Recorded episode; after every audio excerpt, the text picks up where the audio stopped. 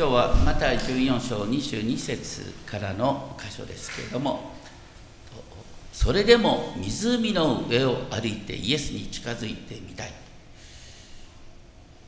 ペテロが湖の上を歩いたという有名な話がありますが、えー、以前こんな話がありました。国連難民高等弁務官として活躍し日本のマザー・テレサとも呼ばれた尾形貞子さんは外務大臣に推薦されたことに関してこんなことを言っていた。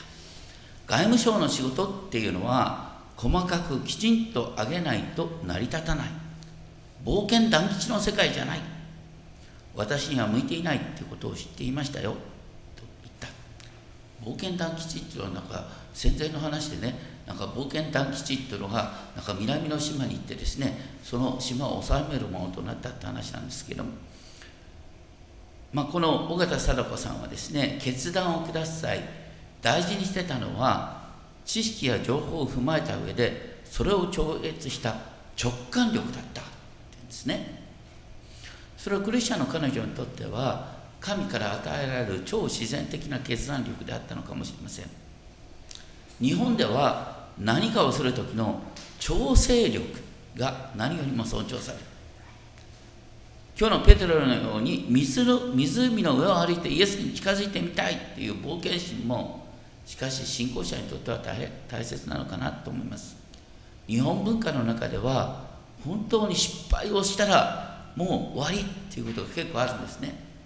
でもクリスチャンこそ失敗を恐れない冒険心で進んでこの世界に変革をもたらすことができたらと思います。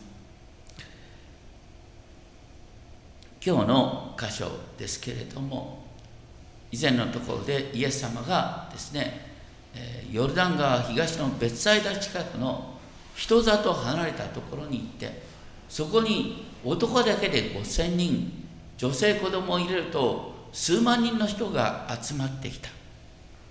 そこでね間もなく時刻も遅くなる日が暮れそうだっていう時に弟子たちはイエス様に言いました。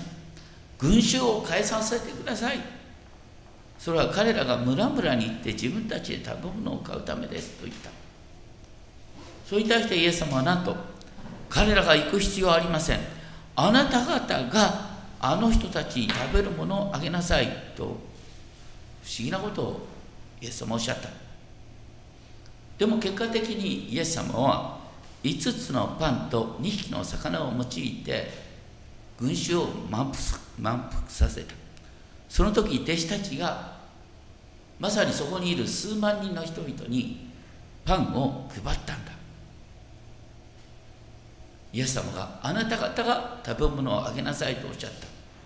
それをまさに、ね、イエスは弟子たちを通して実現したってことですね。それからのことがこの14章22節でこう書いてある。それからすぐにイエスは弟子たちを強いられた。ね。強いて船に乗りご自分より先に向こう岸に向かうようにと強いた。その間に群衆を解散させておられた。この群衆を解散させるっていうのは一番最初は弟子たちは食べるものを与える前に解散させようと言った。それに対してイエス様は全ての人のお腹を満たした上で、ね、解散させたっていうこう解散群衆を解散させられたっていうのがこれは注目されている言葉なんですよ。そして群衆を解散させてからイエスは一人で山に登られた。それは祈るためであった。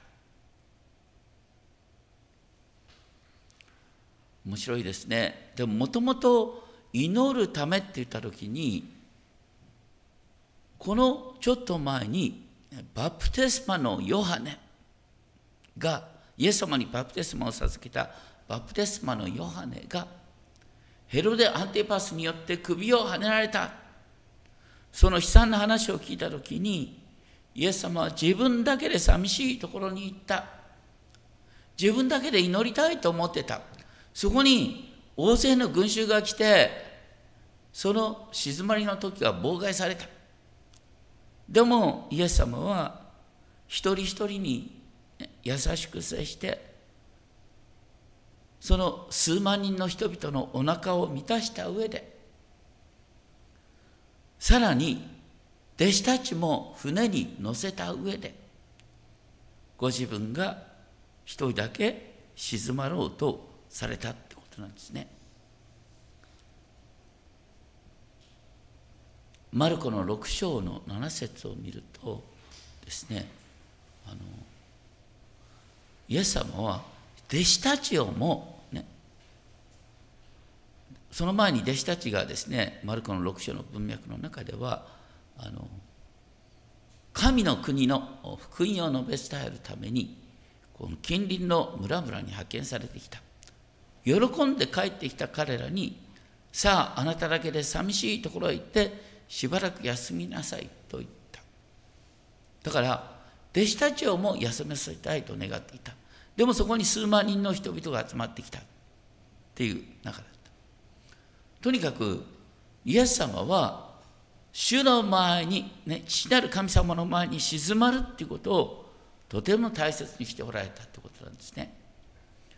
これもマルコの福音書の1章35節を見るとイエス様はカペナウムで夜遅くまで人々の必要に応えておられて翌朝のこと。さてイエスは朝早くまだ暗いうちに起きて寂しいところに出て行きそこで祈っておられた。イエス様は何をするにも、ね、父なる神様の前で静まり祈る時を大切にしておられたということなんです私たちねもう本当にいろんなことで心が揺れる私たちこそまさに、えー、静まりの時が大切なんだと思います。しかもヨハネの福音書の6章15節を見るとこの人々にねパンを十分に与えた時に人々はイエスを王にしようとしただからイエスは一人で山に退かれたって書いてあります。イエス様は人々の期待に応えようとするんではなく、あくまでも父なる神の御心を実行しようとされた。これは私たちにも言えますね。私たちは本当に主の前に静まるってことをしないと、ね、ついつい人々の期待に応えなければっていうことで駆り立てられてしまう。それ以上に大切なのは、ね主のご期待主は何を期待しておられるかっていうことに目を向けることだところで弟子たちが乗った船それはガリラヤ湖の真ん中辺に流されてきた本当はですねあのガリラヤ湖の北の部分を陸を近くをずっと通ってあの カペナウムの方に行こうとしてた。ところが、ね、夜になるとガリラヤ湖っていうのは山の方から海に向かってあの風が吹くんです。だから陸の近くを通ろうと思ったら湖の真ん中の方に流されてしまった。マルコの福音書によると、ね、イエス様は真っ暗な中でも弟子たちがこぎあぐねて困っている様子をちゃんと見ておられた時間的に言うと午前3時ぐらいだと思われます。以前の訳では午前3時と書いてあった、今回の訳では夜明けが近づいた頃と書いてありますが、とにかくイエス様はその時、弟子たちのところに来た。なんと湖の上を歩きながら、え、イエス様は湖の上を歩いたんだ。皆さん湖の上歩ける？ね、歩こうとしたら沈むよね。だけど考えてみたらあのアヒルだって白鳥だって湖の上を、まあ、歩くようにね泳いでるわな体ほとんど全部出しながらねイエス様は白鳥もアヒルも作った方だからねあのアヒルができることをイエス様できないわけはないと思うんですけどもまあでもねあのそれは本当にありえのような不思議に思えた弟子たちはイエスが湖の上を歩いているのを見て怯えた。また取り乱した。ああ、幽霊だって驚いた。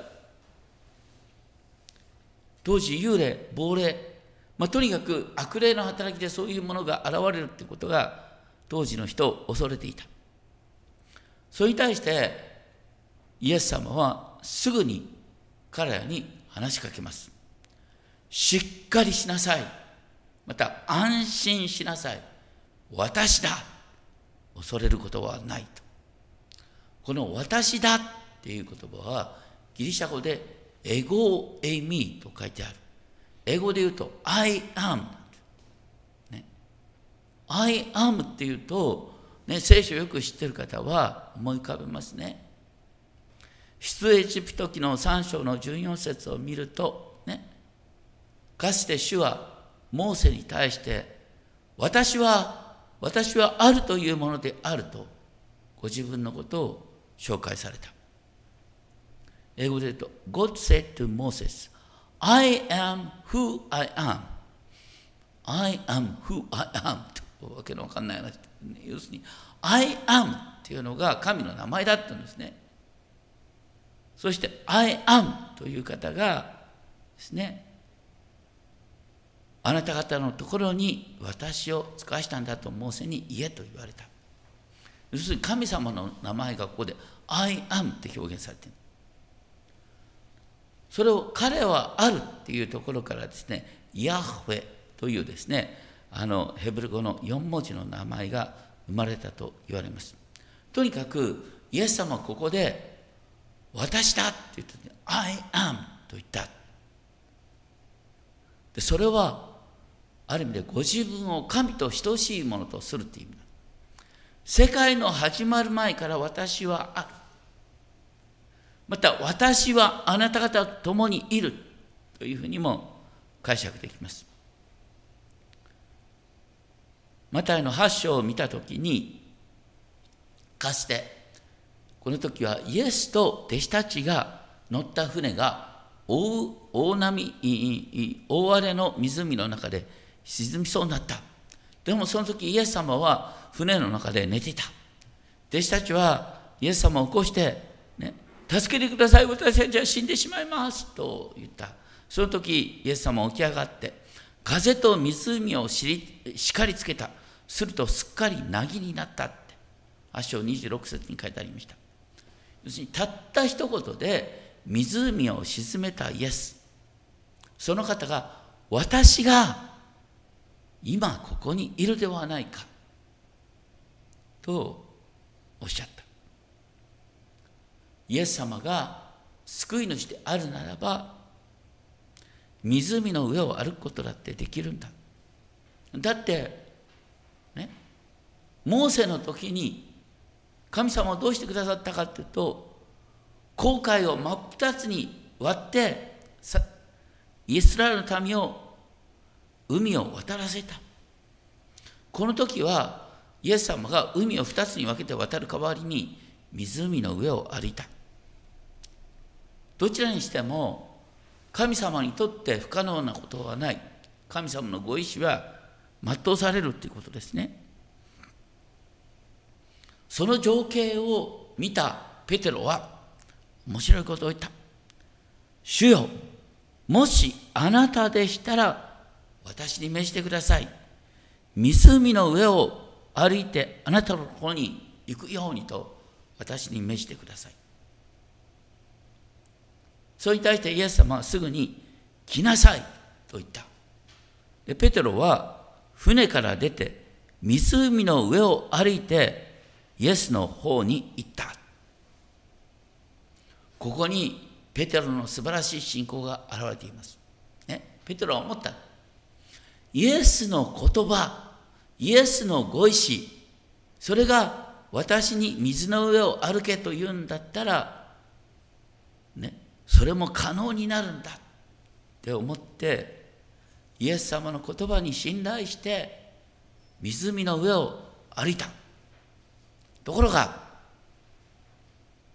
そこで強風を見て怖くなってしまったさらに沈み始めたので叫んだ。主を助けてください。これはよくよく見るとね、沈み始めたから怖くなったんじゃないんですよ。風を見て怖くなって、ね、風を見て怖くなった結果として沈み出したんです。イエス様を見てるうちは湖の上を歩いてたんです。イエス様から目を離した途端、恐怖になって陥れられて、そして沈み出したってことですね。私たちは何をするにしてもですね、ヘブル書12章2節にある有名な言葉、信仰の創始者であり完成者であるイエスから目を離さないでいなさい。そこでは、それはあなた方の心が元気を失い、疲れ果ててしまわないようにするためだって書いてある。大切なのは、信仰の創始者であり、完成者であるイエスを心の目で捉え続けて、すべての働きをすることなんだ。ペテロさんはイエスから目イエス様から目を離した途端、恐怖にとらわれた。でも沈沈み出した時に「主を助けてください」と言ったらすぐにねイエス様は手を伸ばしてペテロを掴んだ手を伸ばしてペテロを掴んだっていうところで一呼吸置いてほしい、ね、その上でイエス様はペテロに言った。信仰の薄いものよ。なぜ疑うのか。まあ、信仰の薄いものっていうのはさここでどういうことを指してます？イエス様から目を離したっていうことが信仰が薄いって言われてる人によってね感じ方ってあるんだよ。ね。あの結構怖がりの人もあればですねその辺りの感覚が鈍い人もいる。ね、そうじゃなくて問題はここでイエスから目を離したってことなんです。イエス様から目を離した。本当はイエス様を信頼してですね、湖の上を歩いてたのに、目を離した。そして疑い出したってことですね。イエス様の言葉を疑い出したっていうことなんです。だから信仰の薄いものよ。それで、なぜ疑うのか。こうそれでっていうね、接続詞を入れてほしいと思うんだけど、まあ、とにかく、イエス様はペテロの信仰のなさを叱責してんじゃなくて、お前は私を信頼して歩み出したのに、なんで、ね、疑いにとらわれちゃったの？っていうことをイエス様はたしなめようとしたんだと思います。それにしてもね、ここはペテロ面白いと思いません？微笑ましいですよね。他の弟子たちなんかそんなことしようとも思わなかったんだ。ここにいる多くの人もですねいやそんなことやったってなんて思うかもしれない。もうやろうとしただけ可愛いと思いません？ね？だからイエス様はペテロの不信仰をたしなめたっていうよりはで途中までできたのにっていう感じをイエス様がおっしゃったんだと思いますね。そしてイエス様とペテロが船に乗り込むと風は止んだ。そして船の中にいた者たちはイエスを礼拝した誠にあなたは神の子ですと言いながらイエスを幽霊だと思ってた人が誠にあなたは神の子ですと言ってイエスを礼拝したっていう展開。でその後彼らは湖を渡りゲネサレの地に着いた。これはあのね目標であった。カペナウムよりもかなり南の地船がだいぶ南に流された。っていうことを表している。その時、35節その地の人々はイエスだと気がついて周辺の地域にくまなく知らせた。そこで人々は病人を皆イエスのもとに連れてきた。そして懇願した。何かっていうと、せめてイエスの衣の房にでも触らせてもらえたら。そして触った人たちは皆癒された。衣の房に触ったら癒されるっていうのは何の話ですか？